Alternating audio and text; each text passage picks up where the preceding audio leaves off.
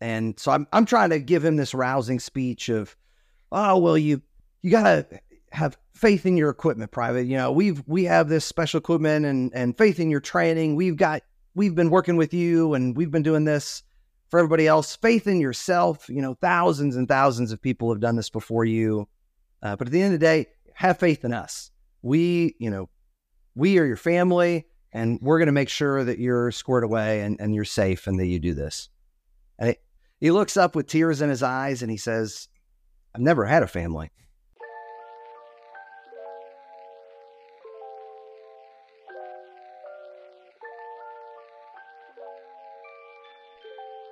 This month, Logan Phillips joins us on Insightful Inquiries. Logan Phillips is a world class leader development expert.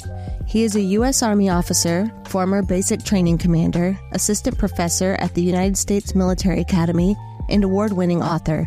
Having spent over a decade shaping the next generation of military leaders, Logan now leverages his wealth of experience to bring these lessons to a broader audience, imparting invaluable leadership principles to individuals and organizations worldwide. In his groundbreaking new work, Number Your Stories and Lead Like a Legend, Logan captivates readers with incredible thought provoking tales as he shares vital lessons on leadership and growth. Logan is also a nuclear physicist with degrees from West Point and Yale University and was named the winner of the Teaching Excellence Award for 2021. During his free time, Logan coaches his boys' football team and writes children's literature. His acclaimed children's book, I Love You More, donates 100% of proceeds to Gold Star Children, kids who lost their parents in the defense of the nation. Kervin and Logan discuss topics such as leadership, basic training, and the potential of overcoming past trauma to create a positive influence on others.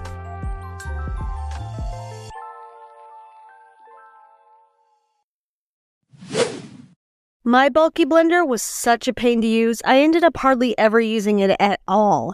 But the BlendJet 2 portable blender makes blending so easy and convenient, I use it just about every day.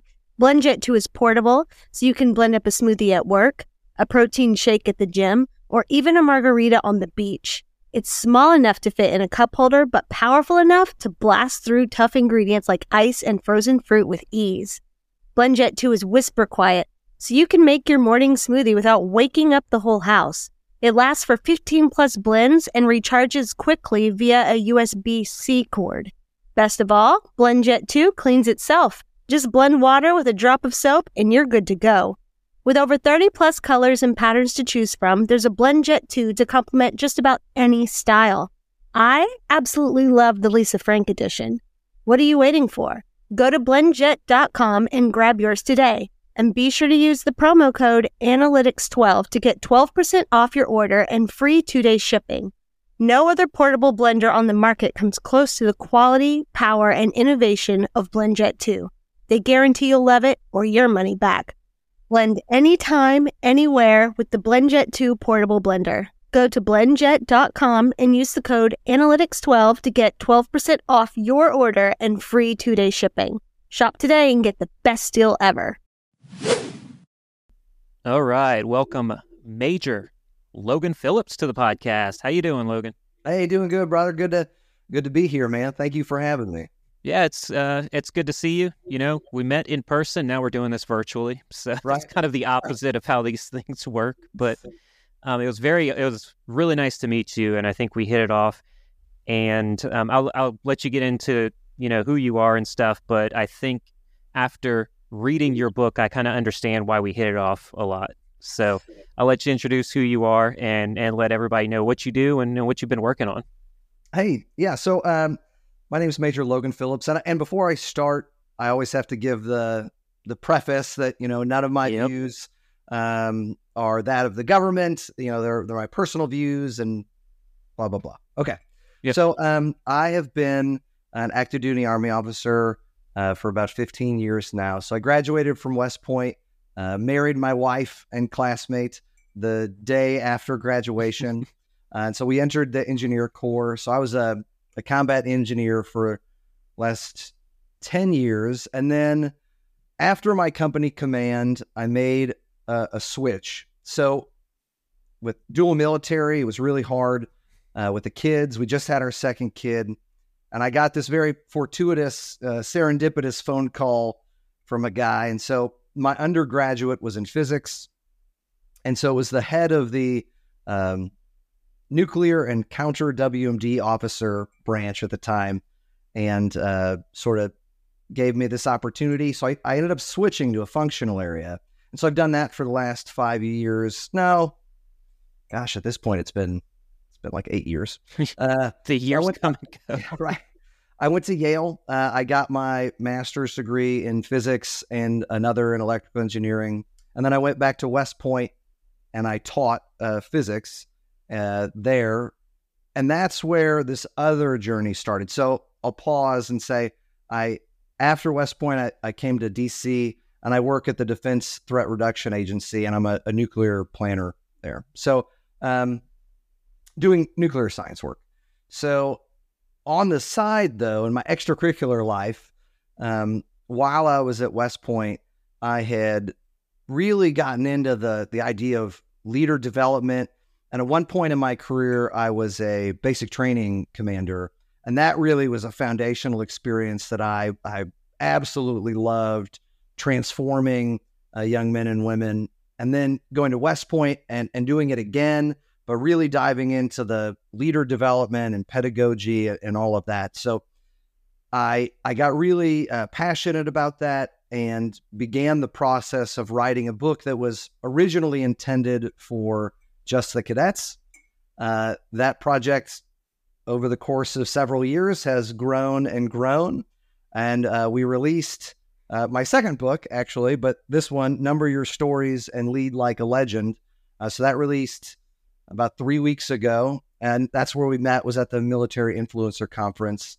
Uh, and it's been an, an, amazing ride. So we hit number one on Amazon uh, in three categories. I'm still the number one new release, uh, which is amazing, man. It's it's super great. So a lot to dive into there. Uh, you have a great audience, and, and, I'm excited about sharing my experience and and uh, going wherever we want to go. Yeah, and so I I do think that this audience is going to eat this. That they're they're going to love this. Um, you you talk about a lot of great things, and but you you mentioned I think kind of just in passing how you uh, were commander of, of, at basic training. Yeah, and that's one of I think so my opinion, one of my favorite stories that you told was a story from that command, and uh, and so I want to ask you about that. It's about a, a young man that had gone into basic training by the name. I, I can't remember if you used a, a, a different name or if you actually used the name, but you went by Private Brown. And so, without taking too much from the book, so I want everybody to, to go get the book and, and read it and do what I did. It took me about two days to just go through the, the book. It's incredible. The stories are, are amazing. But kind of go through the story of Private Brown. Yeah.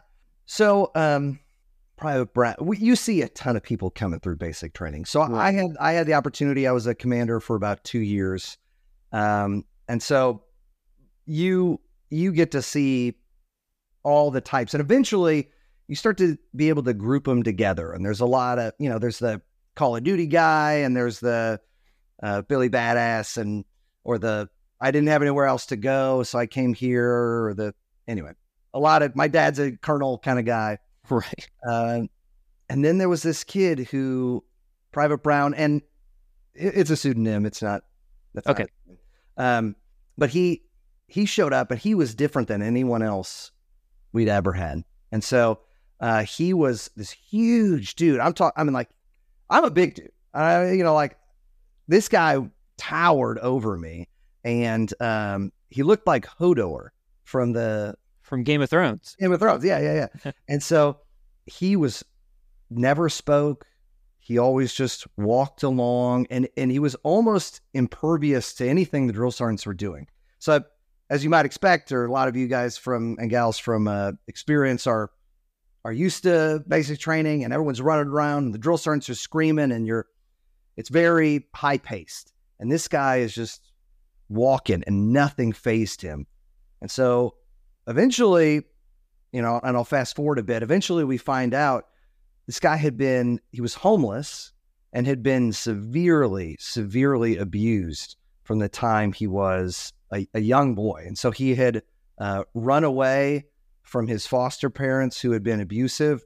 And I'll pause there because I know, you know, I know a lot of people who are are a gift from God who do fostering, and there are so many amazing, nurturing, loving people.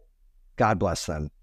His experience was not that, and so um, he had run away and and like lived under a bridge and was eating out of trash cans and was, um, you know, very much like a, a wounded animal.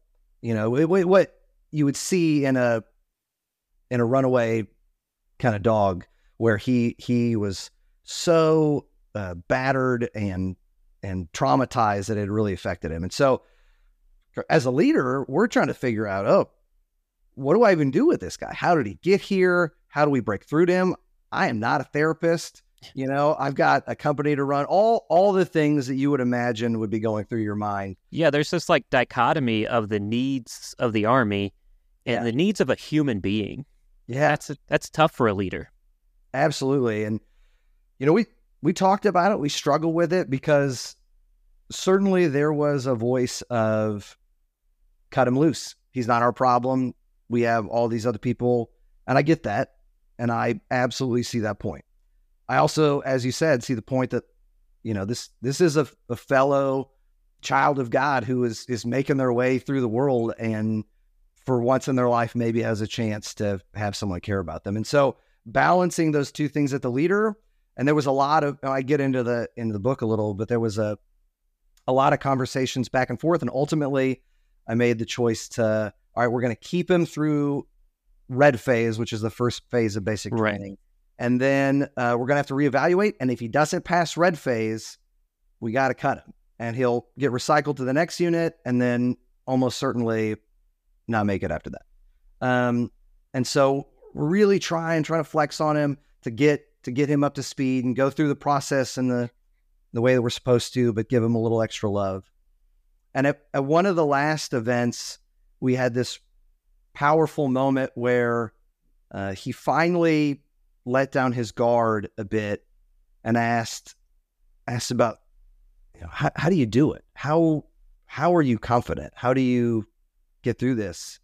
Uh, and we were doing the rappel tower, so it's kind of a scary thing, and I'm used to people freaking out a bit, you know. Yeah, I mean, I, I think everybody freaks out. I, I remember being on the rappel tower, and and as I'm reading it, I'm kind of thinking back to my time at, at basic training, and I'm going, I, can I even remember what I felt going on because I can remember the after of it, which is like this is the most amazing right experience. Euphoria. I love that. I had side note, we had, you know, by the time I hit it, literally thousands of people go through.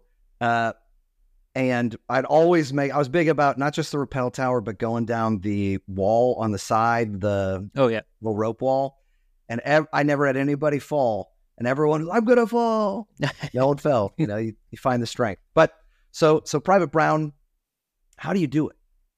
And so I'm I'm trying to give him this rousing speech of, oh well, you you gotta have faith in your equipment, Private. You know, we've we have this special equipment and and faith in your training. We've got we've been working with you and we've been doing this for everybody else. Faith in yourself. You know, thousands and thousands of people have done this before you.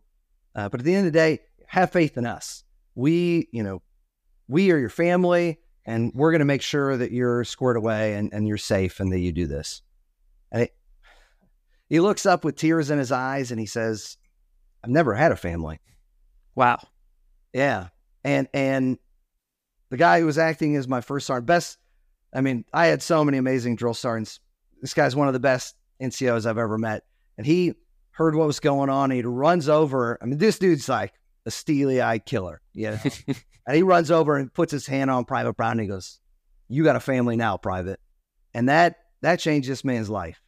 I mean, he he walked up, went down the tower without a word, not an issue.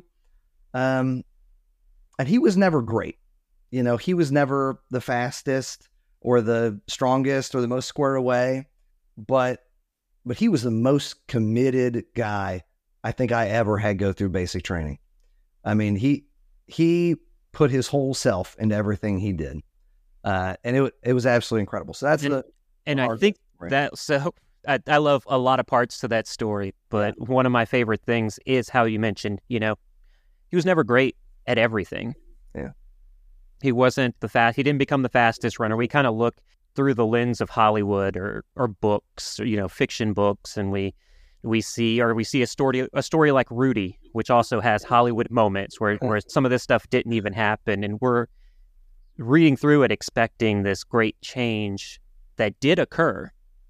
Yeah. But if you if you look at it on the surface, you go, well, he just did what everybody else did, which was graduate from Mhm. basic training. But if you go to the beginning of that story and see he is the most incredible person that graduated from Yeah. there. No, I agree. Yeah. Go ahead. Go ahead. Oh, that's that was it. That- that's what I was going to say. Um, I, I was going to shift over to if- how I view. Go for it. I just wanted to I just wanted to highlight something that you pointed out. And I think there's a broader context for your listeners too about um, so much of what we see today is the end product. It is the Instagram picture perfect, you know, the the hundredth picture that the you know person's been selfie that the person's been taking, and you don't necessarily see the inner struggle. You don't see all this stuff that's gone into it. Um, and so a lot of times when I talk to aspiring authors or people who are trying to make it in the military or just young leaders, they'll see something like, "Oh man, you, I had a number one bestseller." Yeah, that, that was a five year project. Yeah. you know, um, or Private Brown, hey, just some guy who graduated. You don't see the the million miles he walked through the desert to become that guy who made it. And so I, I just think that's really powerful. And I appreciate you picked up on it. Yeah, I I definitely did. It's uh, I, I was telling you before we started all this that um, it's one of the stories that when people see me reading the book over the last couple days, they were, um, oh, you know, everybody wants to know what are you reading? I haven't seen that, and that's the story. I think that's the story that jumps out at, at people and probably gets people to, you know, go, okay, where can I get that book? Because th- that's how I felt. If I was told that story, I'd be like, I want to read the rest of those. Yeah. And and like I also said, you know, I'm reading. I'm like, oh, these are these are great stories. And then I was like, well, it's called Number Your Stories. Like, what was I expecting? It's going to be great, great stories. Um, but you know, I, I'm glad you brought that up though about we we don't really see the work that's put in, and, and I say this a lot to people who are, uh, you know, I had a guy, and you might have heard of him before. We had a guy, Andrew Bustamante, who was on the podcast. Yeah. Yeah. And, you know, he became really big. He went on Lex Fridman. Uh, now he's, you know, millions of followers and, and his business is doing, you know, multiple millions every year now. And he looks on the surface like an overnight success. But if you actually, you know, I, I sat down and talked with him and, and we went over his life, it was decades of work. Yeah. And he put in the work to to get to there. So and there are tons of stories that show that you are doing this the exact same thing. And, and when I want to talk about years of work that you've put in, and a story that I think really shows who you are as a person and how you were probably put in the situation with Private Brown, and you were the best one to, um, I wouldn't say fix Private Brown, but to achieve the right goal for that person.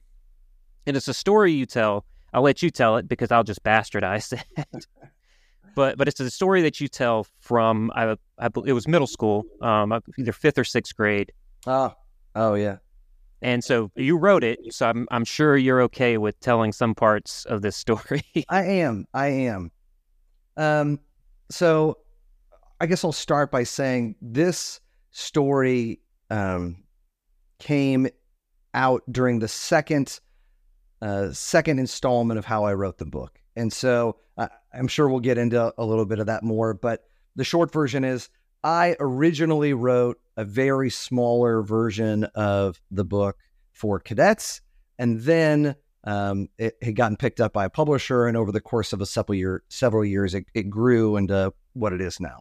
Um, and so this story came out of a section where I had a different story, and uh, it's the the pirate gold. Um, Hmm. And so I had written that story before, and the more I dug into that story and, and pulled out some parts, the more I realized actually the story starts a little bit sooner. I thought, ooh, no, actually, the sooner it starts a little bit sooner. So this is the first part of a section that really discusses how your past stays with you and and overcoming that. So um, the the short version is, you know, as a as a really young kid, I was this super skinny, skinny, wiry dude who who you know bounced around and was was energetic, and uh, I would visit my grandparents a lot, and they weren't the the healthiest of of folk. You know, it was a lot of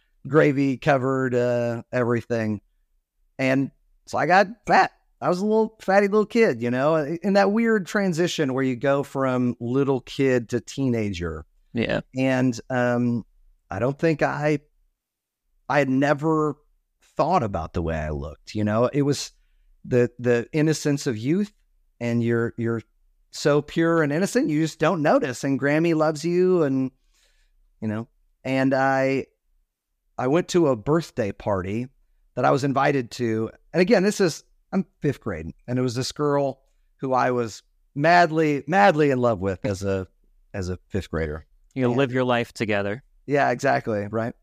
And so I go to this birthday party and it's at the swimming pool near my house. And so I was super stoked and I go and um her I get there and I go to meet them and I can't find her, but there's this friend of hers who's there who, you know, she as an adult and I look back, I recognize and she lived a really broken, sad life. She had a really troubling home life. Um, but you, you see how how that set the stage. So basically, they I got there and they were started making fun of me about being fat in a in a bathing suit, and I was very confused at the time because I didn't I didn't understand what was going on, and it was the first time I'd ever really felt betrayed, and um, or that I even considered the idea that I was overweight. And so that was a critical moment. And so I go through my response in the book, and um, but I immediately went home and just threw myself into like I'm gonna change today. Like the kid who went to the pool was not the young man who came back. And I think that's that's a hard time in everyone's life. Now, whatever the situation, people face a time where they realize they, they lose some of that innocence. They realize that it's not the picture perfect every moment, that that you're broken, the world is broken, and how do we overcome those obstacles?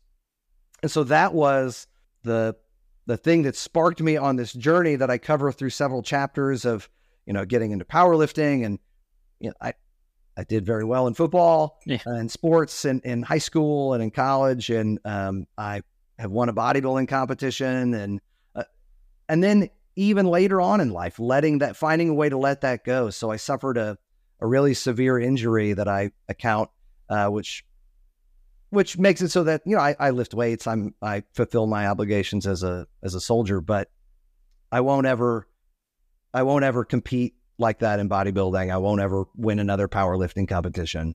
Um, so, and being okay with that, seeing how, seeing how what fulfilling your purpose uh, is all about. Do you think that kind of so what happened there, being Yeah. made fun of, and and kind of, and how I see it is you you had two choices. You could complete completely break down, lose faith in all of humanity, and Yeah, just not do anything, or it motivates you to do whatever you want to call it. Be a better person. Um, you know, change your physical body, your you know, change your your mind, your spiritual, uh, all of those things. And I think that puts you on a trajectory of, of where you are today, and it's put you in places that you tell these stories about. Maybe you don't see it, but I can see it through the stories of had that tragic thing, and it is it's tragic. It's trauma. It'll it'll be something that'll always be there. Um, had it not happened, your life may have taken a different pathway, and, and you may not have changed the lives of other people. Um, and in order to do that, you had to change. Your life had to change, and that was the moment.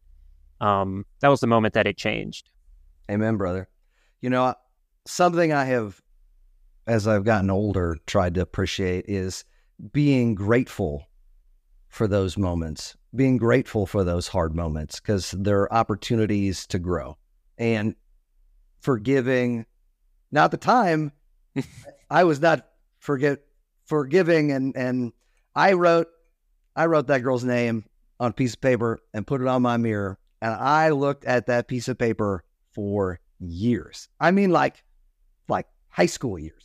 And you had to see her. Yeah, every day. And I, I, think I had moved past that. And like I said, I was, I had a, a, very good high school career athletically and academically, and I was very blessed. Um, and so I had moved past that physically by a lot. Um, but deep down, that little boy was always there. Now, you had mentioned Private Brown. And I think a big part of that has to do with the environment that I was in and the parents that I, you know, I, I was raised by two loving parents in a very uh, religious and uplifting home. And so I had a sense uh, of spiritual well being and, and that I was made for a purpose and, and all of that so that when I faced that obstacle, I was able to, to shift and grow as opposed to um, being overwhelmed. Right. Yes, a lot of times you know, we all I can say for a fact everyone has a trauma. Yeah. In, in their life. Um, I don't care. Even even myself, I look back on my childhood and and my wife and I have, have talked through this a lot. She's really helped me out to to bring some of this to the surface because my life was like, well, I had a pretty simple life. You know, I didn't. There wasn't anything that really went wrong. I had some of the same stories that you have. I was a fat kid in middle school, got picked on a lot, but I did have a friend group who was also the chubbier kids. And, you know, I had my days that I remember fondly, but I have the people that I also did the same thing happen. I was motivated to, yeah to be better. Yeah. In in multiple sense. And so it peeling back those layers really is helpful. Um, it it happened to me over a couple of years where I peeled it back and and really what's come to the forefront for me is the word grace. Mm. And it's a for me that's a very powerful word. It's what I try to explain to people is uh, and, and I've gone through this like philosophical change and, and read stoicism and things like that and and really it, thinking about when you're hurt when somebody hurts you how do you react and the best way to react. And, and so i tell people show grace you know. Yeah.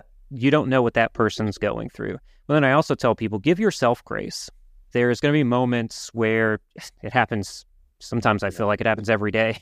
I just am triggered with something and go completely off the rails. Yeah. And you can dwell on that for weeks and totally lose the sense of who you are. And and so i've learned to say give myself grace. I've made a mistake. Be better. Be better today than you were yesterday. Your your only competition is with the person that you are. You have to be better than who you were the day before. You know, giving yourself grace, as you said, and and forgiving and moving past. One of the reasons why I went back to that place in the book was because in the story about winning the bodybuilding competition. And really, that's a story about goal setting and overcoming some right. other issues that that I get into. But but as I reflected, I recognized that that was one of one of the reasons why that was so important to me was to prove those kids wrong, to prove to myself that like that kid who I used to be wasn't who I was, and I was going to do everything I could to kill the memory of that little weak fat kid that I used to be. Um, and then in a later chapter, I discuss how you know in this this injury, um, so I, I, had a full pec and bicep tear, um, shoulders and stuff. So reconstructive surgery. Side note, anyway, I had to. This is completely replaced and and everything. So, but in that story, I I get into how working out is good. Exercising and being healthy and pushing yourself to your limits and growing is good. But it's not good when you're doing it with hate in your heart. Yep. Um, when you're doing it to try to prove someone else wrong and to sort of vindictively do those things. When you're running from a trauma or running from those those memories, that's not healthy. That's not helpful. Yeah. Um, and finding a healthy way to embrace, yeah, I want to be fit. You know, I want to do good things. I want to look good in my bathing suit when I'm out there and taking my pictures and doing all that stuff. Uh, but it's not for validation from others. It's not to prove others wrong. It's because I want to be healthy with my kids and I want to set a good example for them. Yeah, I feel that uh, I had do those same thoughts in my head.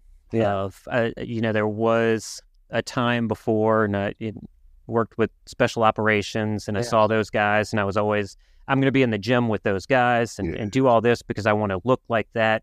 And now going in on going on forty, and I'm just going. I need to to move around because Yeah. uh, I watched my father just basically disintegrate and die because he didn't do anything. And I don't want that. I don't care about that for myself. If I was alone and I didn't have anybody, it wouldn't matter. I could just lay in bed all day. But I have people that rely on me and, and on you. care about me. And so I appreciate that those points in the book that you make. And, and what I really love about it is we're in such a divisive culture uh, globally. I mean, just go go put it go on social media for five minutes and try to not be angry about something. it doesn't happen. But you you kind of go against that in the book, and it's you know it's basically show show love and compassion to people, show compassion to yourself. Don't let those traumas make you angry. Let them motivate you to be better. yeah. And so, what I want to get into is how do you write a book? You know, so you've got all these stories, and and it's put together yeah. so well. You can see the trajectory through all of the stories. So how does that come about? Well, thank you. I I think well, first off, I learned in grave detail how not um, and so I I first wrote the um, I love you more, and that's that's the topic of a whole other conversation. But that's a charitable book that I started several years ago, uh, where we give all the money to to Gold Star kids. But it's a, it's just a silly um, book about a father and their son. It's not explicitly military. Um, and I self published that to begin with. And then later ventured out. I recognized, well, this isn't going to go anywhere if I, if I'm, I'm the only one doing it. I need a little more support. And so I found um, a, a hybrid publisher and I learned the ins and outs of that. And they were valuable in their own way. But at the end of the day, I ended up with several hundred books in my basement. Uh, and, and I was kind of back where I started. Can you kind of explain the hybrid publisher? I know we talked about it while we yeah, were in Oh, yeah, yeah. Well, okay, sure. So, um, for anyone who's interested, I think this is a valuable discussion, and, and please reach out to me more um, offline, and I'm happy to go into it in grave detail. But uh, self-publishing, there is no barrier to entry. You just go to the website and you load your material, and they will print anything, pretty much. I mean, uh, and for under 10 bucks, you can have in your hand a copy of your book. Yay. That's awesome.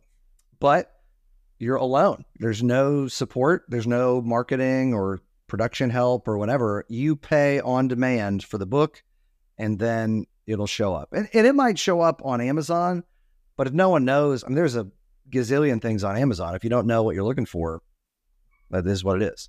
Right.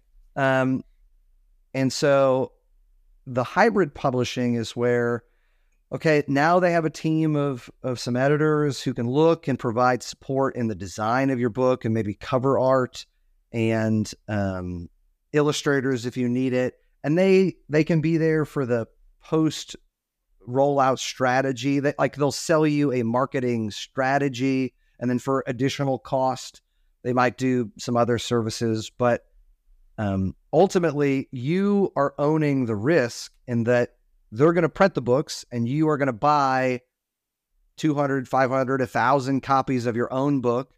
And then you're out there like uh, will smith in the pursuit of happiness trying to sell copies of your book to whoever will buy them. And and at the time i really struggled with that. Now i've, I've since made some connections with folks and and have had great success and it's amazing uh, and we're we're really grateful to be able to to give that charitable workout but um, it was much later when I oh, and let me let me talk about the third level of this, which is what everyone thinks of when they think of book writing, which is uh, traditional publishing. And that's how Number Your Stories came out. Absolutely Traditional. Yeah. yeah. Um, but a little bit different, and I'll, and I'll touch on that. So when when you think of publishing, you probably think of like Penguin or Random House or like a big publishing firm. And to get into a traditional publisher, usually you need like a literary agent who who costs several thousand dollars, or um, maybe you have like a million followers on Instagram already, and so, um, or you you ha- are proven quantity where you have several best-selling books. But the the chance of just sending your manuscript in and having one of those you know huge multi-million dollar corporations going, ah, yes, this is the manuscript, and we're going to run with it. That is challenging Right. uh, to to get it enter into those areas. And so I, I was lucky enough to make contact with a boutique traditional publisher named uh, EP House, and they so they're in- a smaller independent organization, but they are a traditional publisher, and so they offered all of the other uh, resources. They offered marketing and publicity and connections with folks. Uh, they gave me training for podcasting and, and how to how to write. Uh, so that was just a, an amazing experience. Um, so I said my first step was learning how to not write a book. that was that was the first version that I wrote for my cadets. And so um, I was seeing if I had it next to me. I have a, the version that I gave to them, and I self published it because I wasn't selling it; it was a gift. Um, and I hit my camera. um, so I mean, it was a gift, and I probably wrote. It was thirty thousand words ish, and I wrote and deleted that book probably five times. yeah. So I was so scared about every word I was putting on the page being the perfect word and exactly what it is. Because when you tell a story, it's living. You can go back and forth, you can change it every time you talk about something. But when you write it down, it is so final. Yeah. It's scary to commit yourself to that that I I really struggled and and it took two years to write those 30,000 words. And then uh, through a fortunate series of events, that made its way to EP House, and they reached out to me and picked me up. And uh, that process was so much better with with a team of editors, with coaching, with people who knew how to work in that space. So I, um, over the course of about a year, went through. It went up to the biggest thing was not hitting the backspace. And so they gave me some advice and, and guidance. And so I went up to about 100,000 words uh, on the manuscript. We then edited it back to 60, and then I built it up to 80, which is what, what it's at now. Um, and so, but I, I wouldn't have had the know how to do that on my own. Now, now here's that's that's great for anyone who's interested in writing a book, and I'd love to talk with anybody more about that and share my experience. But I think where that's powerful for your listeners is, you know, a lot of us are either in the military community or or transitioning, or and you say, how I could never possibly do that. I mean, I Yep. I'd like to do that. I I want to write a book, or I want to start a podcast, or I want to be a chef or a, a construction guy, whatever it is. But I mean, that's not me. I I don't know how to start. And recognizing that there is a community of people out there, especially for the military community, who who genuinely care about helping you. And so things like the military influencer conference are amazing because you go and you meet awesome people like you and you share your story and recognize, I mean, you know, me talking with you about publishing and sharing my experience and you sharing your experience with building this amazing podcast and connecting people together um, you know lifts all the boats and and there's so many opportunities out there just waiting you just have to start reach out and ask somebody you know the hardest part the hardest part about writing was putting that first word on the page Yeah. and just sitting down every day and saying my I didn't have a writing goal for the day except for one word. And I said every day I must write one word. And that one word would turn into pages. And Yeah. then Ultimately, it'll you know. it'll transition to to a lot more. Yeah. And What's- and I like what you step? I like what you said there about, um, you know, whatever you want it to do, Yeah. whatever it is. And, and I always tell this story of being being in Iraq and and I was uh, with Army SF and and look, I mean, if you just look at me, you go, that is not an SF guy. No, I was a support guy. Um, but Get but out here. yeah, yeah. I um but I got to know these guys and and they're incredible people and you know over the course of the deployments we we get to talking and stuff. And I mentioned to one of them who's the RTO, he's the radio guy, and we were into the same music and and liked all the same kind of stuff. Um and, and I just told him I said, "Dude, I could never do what you have done. I could never go through the Q course. I could never complete my training." And and he looked at me and he was like, "Well, yeah, you've already told yourself you can't do it. I promise you, if you put your mind to it, you can do it." Yeah. And and I thought for a second, and I was like, "Yeah, I have already failed myself because I've told myself I could not do it." But that brings like this brotherhood, that community within the military. That's like there is there always somebody that wants to help you. And throughout all of our military careers, uh, there are stories like that you have in this book that say the same thing. When you're at your lowest, we're always picked up by someone else. It's it's what you told, you know, what, the the first sergeant told Private Brown. Well, hey, hell, you got a family now. Yeah. And that that's what it is. And so, you know, you say number your stories, and, I say find your family. That Hmm. that's a lot of what you show throughout the book. Yeah. And the comment that you made about talking to that um, SF guy, and I, I totally agree with the idea that, well, yeah, if you shut yourself down, you're never gonna you're never gonna make it. You have to have I can in your heart. Go out and get it, Joe Dirt. Yeah, But, Joe uh, Dirt. Joe Dirt. But another important point is, and I and I talk about this, and it's about who are you measuring yourself against? What does success mean? I- I'm I don't need to be the best. I want to be the only. I don't. I'm never going to be David Goggins. You know, that's just Yeah. not that's just not me. Uh, but I have a lot to offer, and you do too.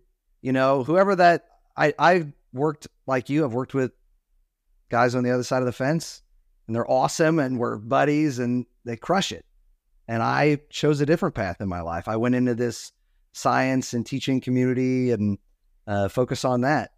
And there are times where you you go, man, shucks, I, maybe I missed that opportunity. But or you, you meet people and you're like, I don't know if I could ever be like that. Uh, I try to be the best me, you know. And, and a lot of the book, really, the the biggest theme in the book is respecting the person, the life that God has gifted you, and and paying attention to that and seeing what what have I been gifted and how do I make how do I use that for the betterment of the world around me? Um, and so I don't I don't have to be the you know three star general. I don't have to be the David Goggins and and all those guys. I have a special set of skills, and I'm just going to keep honing my craft and getting better at those things. So I think as long as you're getting better in the way that you can, that counts. That counts. Yeah, it's it's definitely true. Um, and and it just it it goes for everything, right?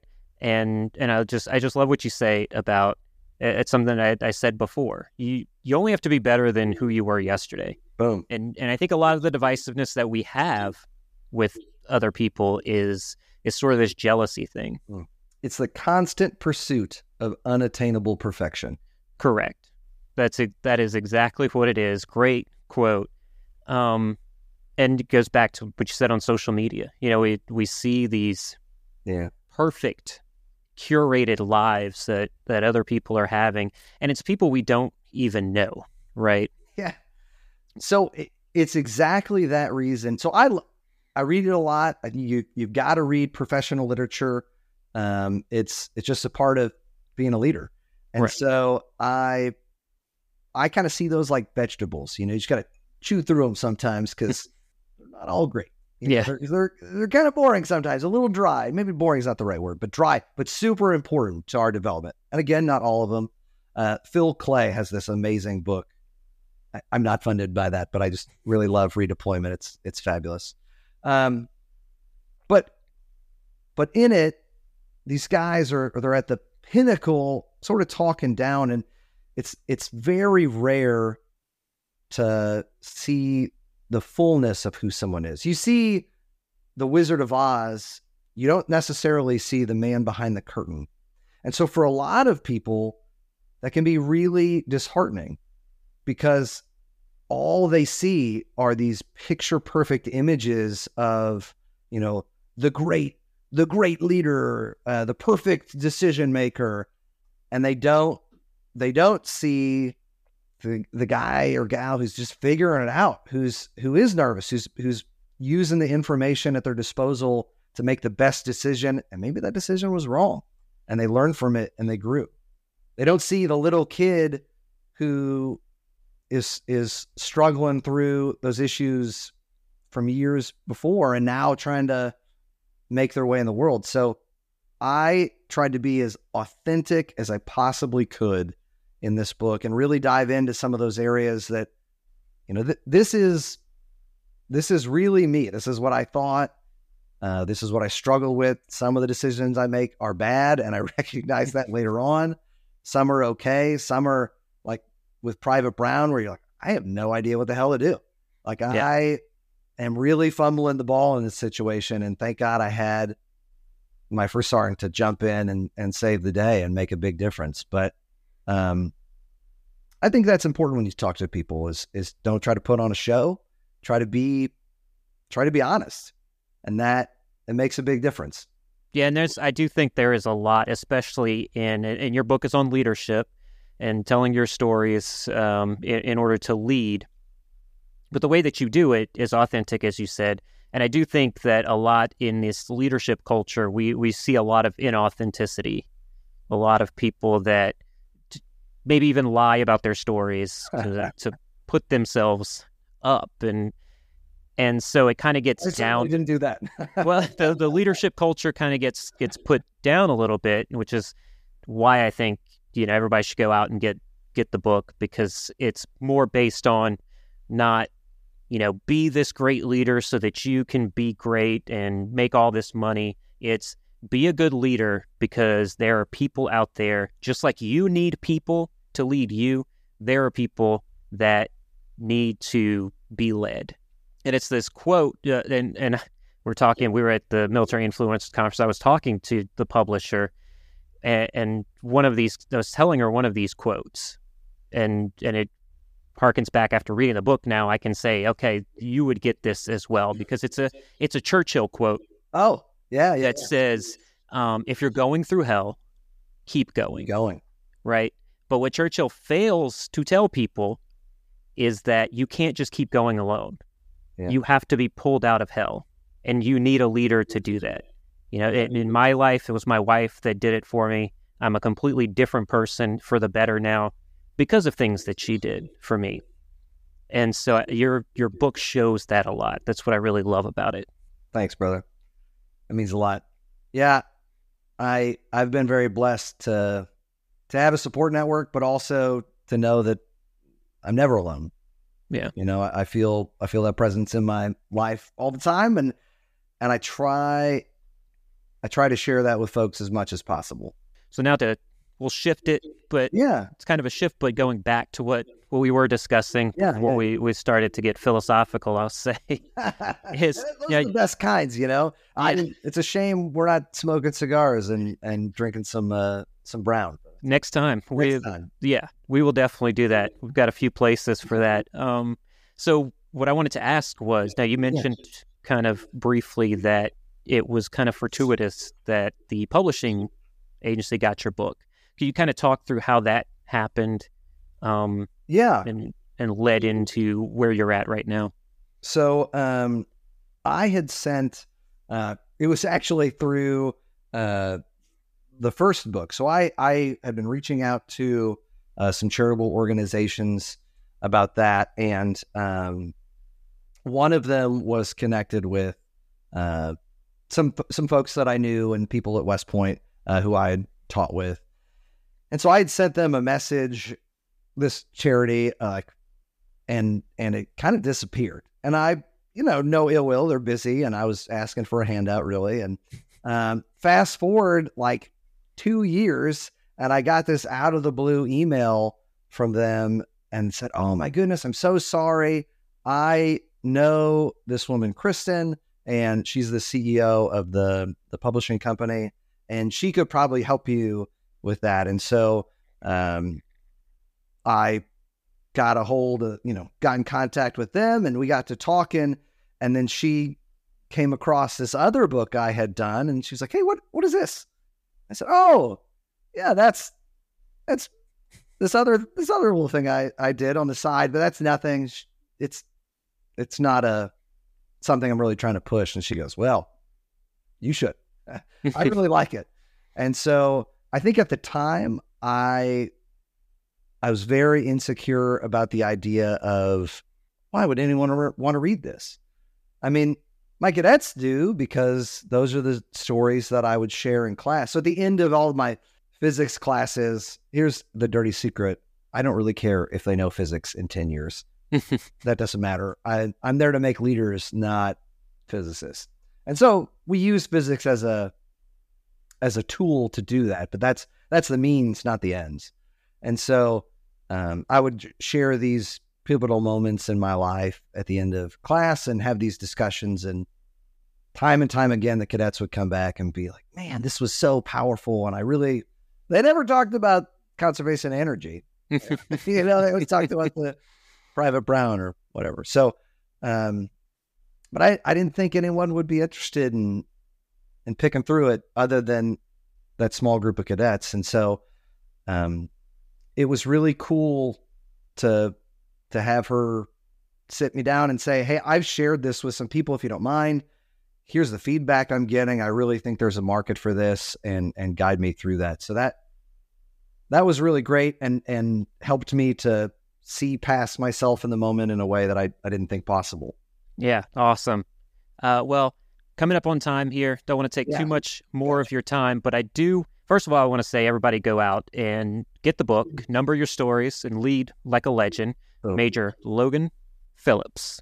Um, but you got to tell everybody where they can get the book, and then I wanted you to tell everybody what you're working on. Is there going to be another book? Are we going to have number your second stories? What What are we looking at here? What's the future for for Major Phillips?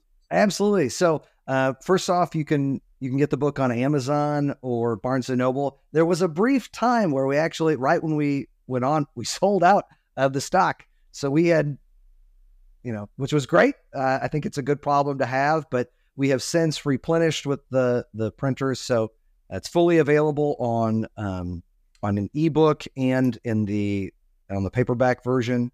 Uh, in the coming months, we're having a hardcover printed and uh, we're interviewing folks for the audiobook to come out in the near say near future probably six months. Uh, Awesome. but go get your get your paperback version. Uh, you can also find me on social media logan phillips author. Uh, i have a website loganphillipsauthor.com uh, and you and i really genuinely mean this email me email me logan.phillips.author at gmail.com and so, you know, I'm busy. I'm a full time army officer. Um, so but it, but it's important. You are important, and I really care about helping you on your journey as well. That's what this is all about. So reach out to me, and I will get back to you. Yes, what's next? Um, yes. So I actually start a PhD program pretty soon. So uh, I go to physics, uh, get my PhD in physics. Excuse me, uh, PhD in physics, and I'll be returning to West Point to teach. So I have obviously my dissertation is uh, primo on the list of things I need to be doing. Yeah. Uh, but I'm working on a, a series of fiction books um, on the side for young adults, which more will be coming that in the near future. And then in the short term, I'm developing a, a podcast and then really getting into a lot of the conversations that we've we've talked about with how do we how do we help folks navigate this space transitioning from um, you know their time in the military to whatever. So many people so many people i talk to have a story to tell and just have no idea how to do it. And they feel alone and they feel like they have something important to say but they don't know how to say it and so i've really gotten passionate about helping people find that voice and figure out how to get their their message out there so that that's really what's coming up for me in the short term Awesome. We'll be on the lookout for for Major Phillips. I, I think I told you in Vegas if you don't start a podcast, that would be the dumbest thing not to do because in having interactions and, and I think everybody hears it hears it now. There's someone, yeah, you can be well spoken, you can do all these things, but bringing that energy and having those stories to tell are, are really what makes it influential.